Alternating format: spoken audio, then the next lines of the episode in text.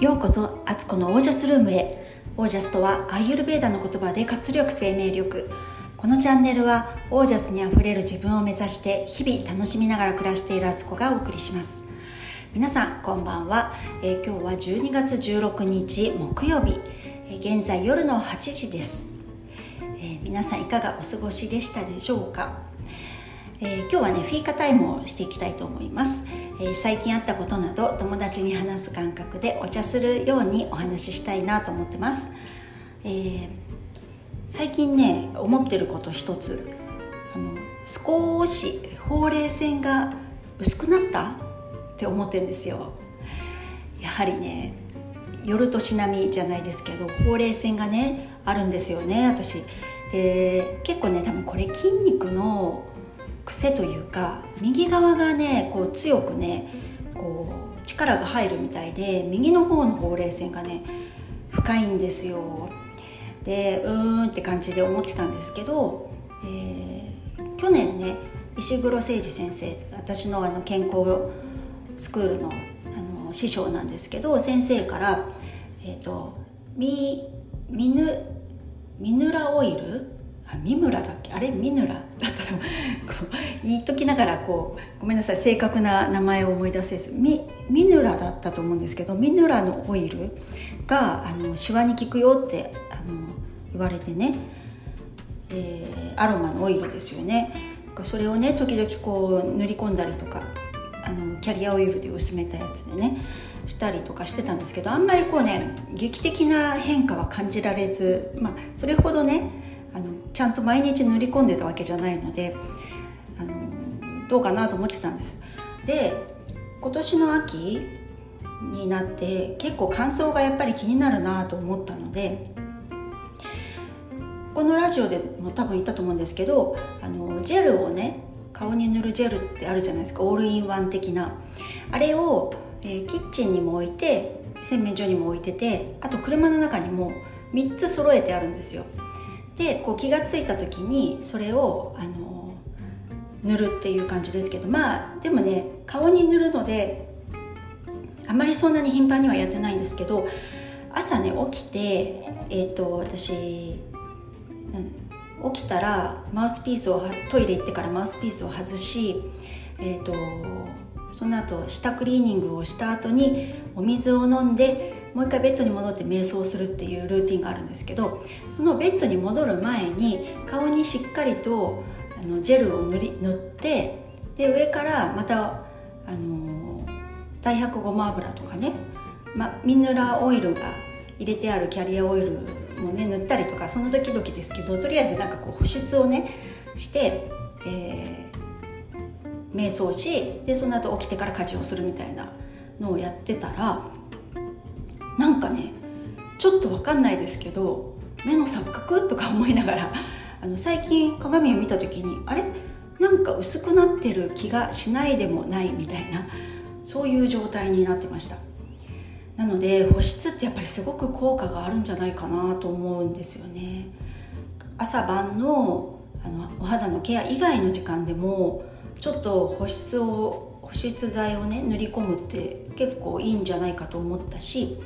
あとですねあのこれも絶対効果関係あるなと思うんですけど習慣化のグループでねやっているあの毎日のね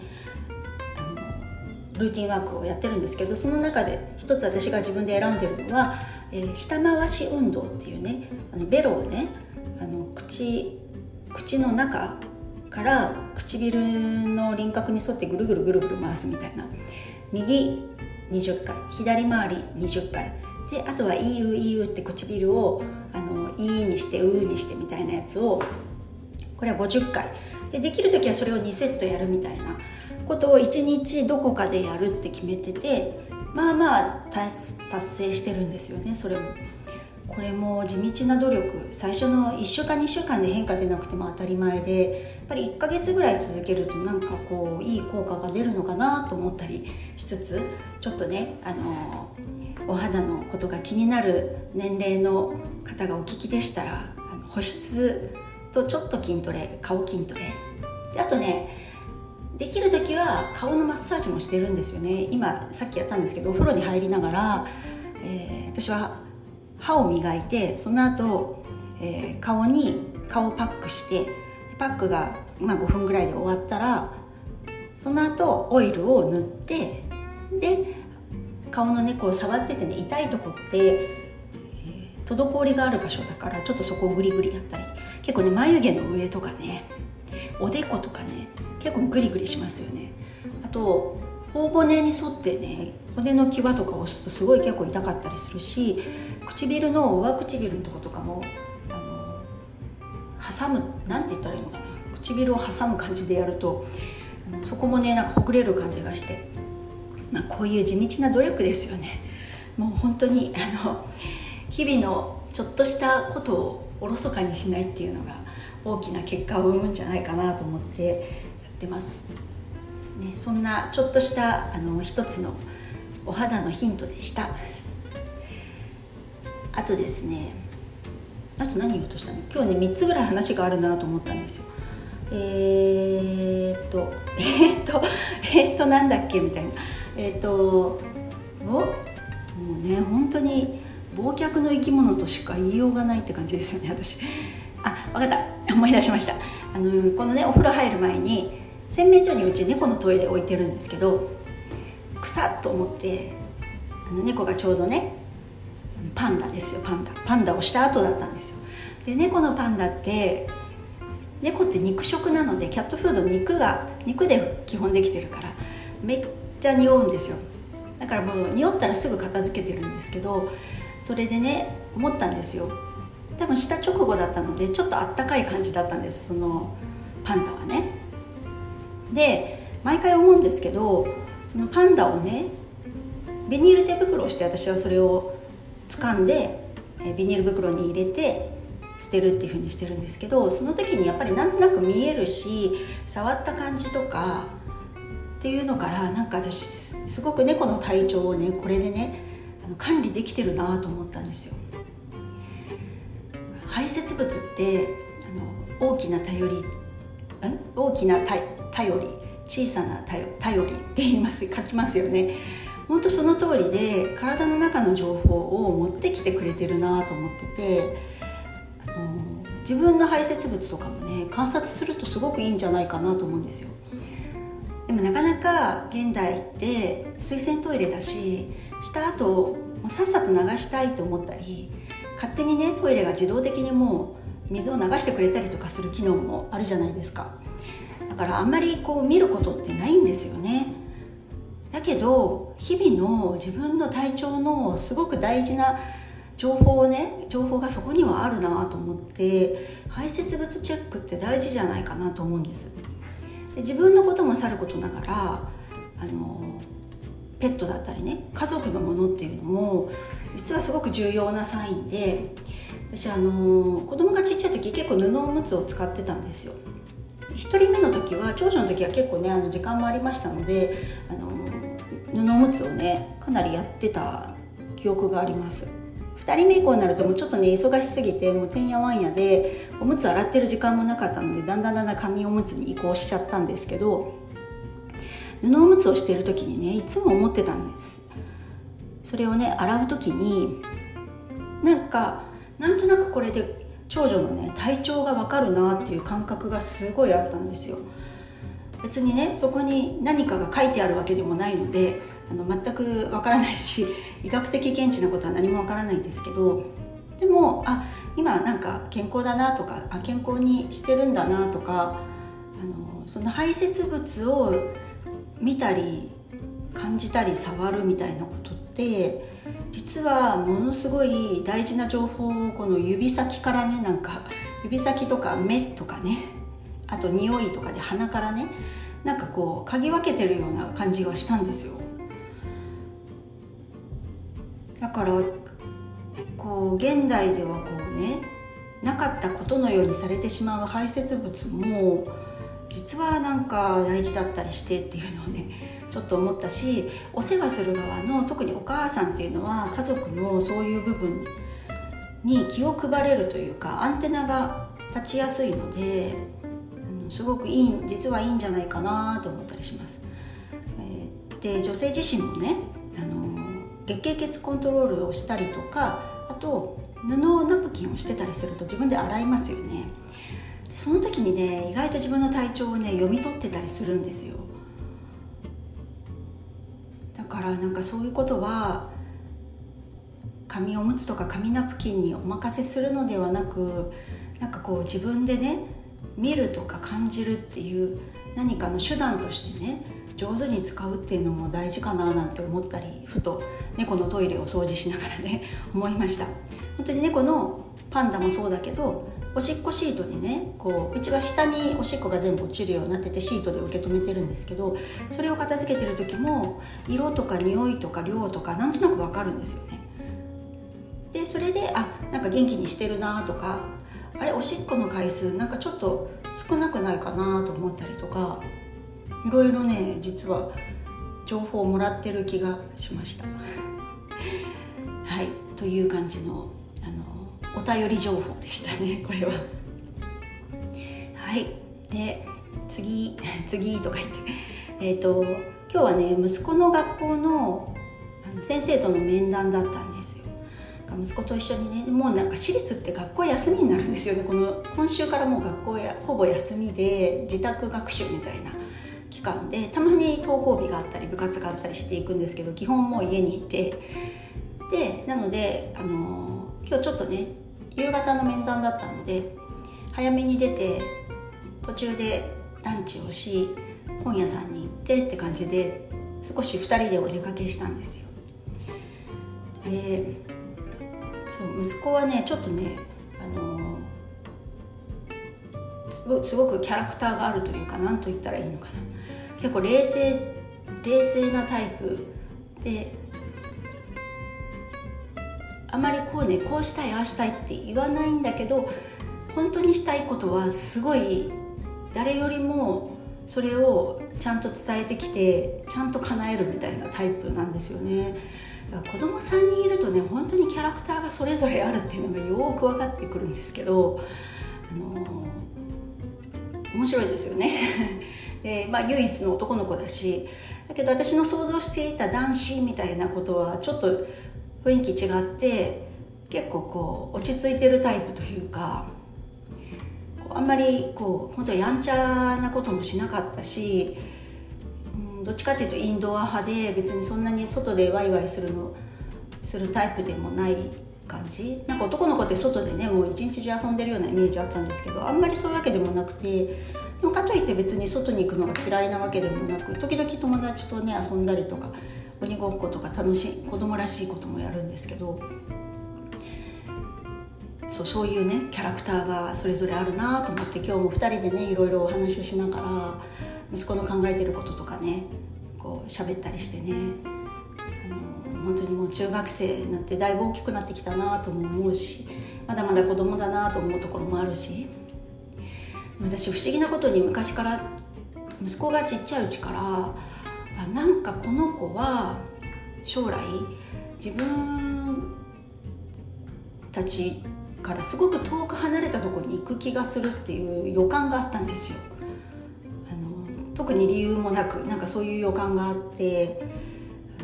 とてもあの身近な家族ではあるんだけれどもこの子はなんかこう家族の元から離れてどこか遠いところでね活躍するんじゃないかっていう予感があったっていう。でそれがだいぶなんかリアルになってきたというか息子はあの海外の学校に行きたいんですよねこの先。だから高校もあのそう海外の学校に海外留学をするつもりでも本人はいてそういう心の準備だったりこうリサーチとかをね自分でしてくるんですよね。でこの学校に行きたいって自分で選んできてそれを見せられるみたいな。よくこんなとこ調べたなと思うようなことも調べてきてたりとかしてそういうリサーチ能力めちゃくちゃあるんですよね。ででまあアメリカのね高校に行くのかどうなるのかわからないんですけどそういう道筋を彼の中ではもう考えてて大学もね本当に多分海外に行くんじゃないかなっていうそういう感じなんですよ。この息子とねいられる期間もあと本当に23 2年3年ぐらいかもしれないなって思うわけですよ ねそれはそれで寂しい気もするけどでも自分の人生を本当に生きてほしいからそのための親ができることは最大限してあげたいなと思うし彼にとって一番良い状況っていうものをこう選んでいってほしいなって思うわけなんですよ。なんかね中学校を受験する時も自分から言ってきてあの受験をしたいと。もっといろんなことを勉強したいしいろんなもっと広い広くいろんな人に出会っていきたいから地元の中学校でなくどこか受験もしてっていう中学校に入りたいっていう4年生ぐらい小学校4年生ぐらいの時に言ってきたのかな。でうちの夫も私も普通に公立高校あ公立中公立高校みたいな感じで進んできたタイプだから受験って中学受験って本当に未知の世界で全く分からなかったんですよね。でもそんな中でも彼はまたねあの学校一覧みたいな本売ってますよね。あれでもうすんごいそれ読み込んでてめっちゃいろんな都内の学校とかに詳しくなっててそこの中学校はまあ、これぐらいの難易度でこういう問題が出てで特色としてはこういう特色があってで卒業後の進路ってこういう感じのとこ行ってるみたいなことを自分が興味ある知りたいと思ってる学校のことがすごい詳しくなってて 聞くと教えてくれるみたいな。そんな感じのあの息子なんですけどね。なんか今の学校も行きたかった学校であのとっても教育方針とかは彼に合っていて、うん、将来留学したいってこともあるので、えー、クラスで彼は英語コースみたいなところに入ってるんですけど、えー、日本人の担任の先生と外国人の担任の先生が2人いる2人体制の先生担任制なんですよね。だからホームルームとかえ、ー、と何の授業だっけな。いくつかは全部英語でやってるんですよ。IT の授業かな。そういうねすごく特色あってあの帰国子女の子たちとミックスクラスになってるので友達ともちょっと英語でこう友達がまあ特にね英語で話してるのを聞いたりとかなんかそういうことができる環境にいてね。なんか本当理想のような彼がこうやりたいと思ってる英語の勉強とかも取り入れることができてであの将来のね進学についても自分の進みたい方向に進めるようなカリキュラムのある学校を自分でこれも選んできたんですよね。からねそう引く力すごいなと思うんですよ。我が子ながら。引きの強い息子です。ねなんかそんな息子がねあのと今日ね面談一緒に行ってきてちょっとしたデートをしてきたわけです。でその時に今日大手町の丸善っていうね本屋さんでっかいとこあるんですけどそこに行って、え本見てた時にね私久しぶりに服部美玲さんの本を見つけて美玲さんとは本当に私あの編集ゼミっていうゼミに入ってたのでもう美玲さんと直接ねいろんなことを教えてもらったり指導してもらったことがあれは何年前？10年ぐらい前ですよね。にあったんですよ。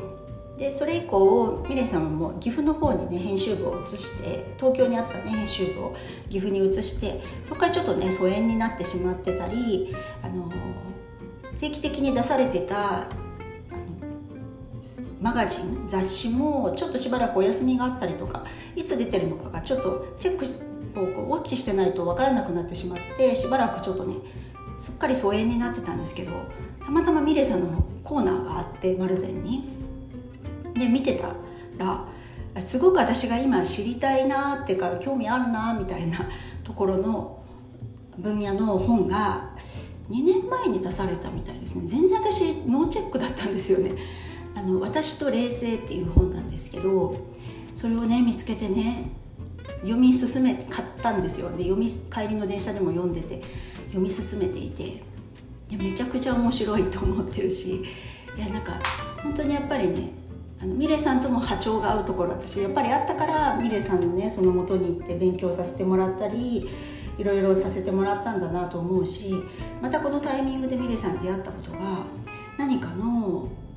道筋のような気もしたりとかしてて。そうすごくねあのそミレさんと再会しましたみたいな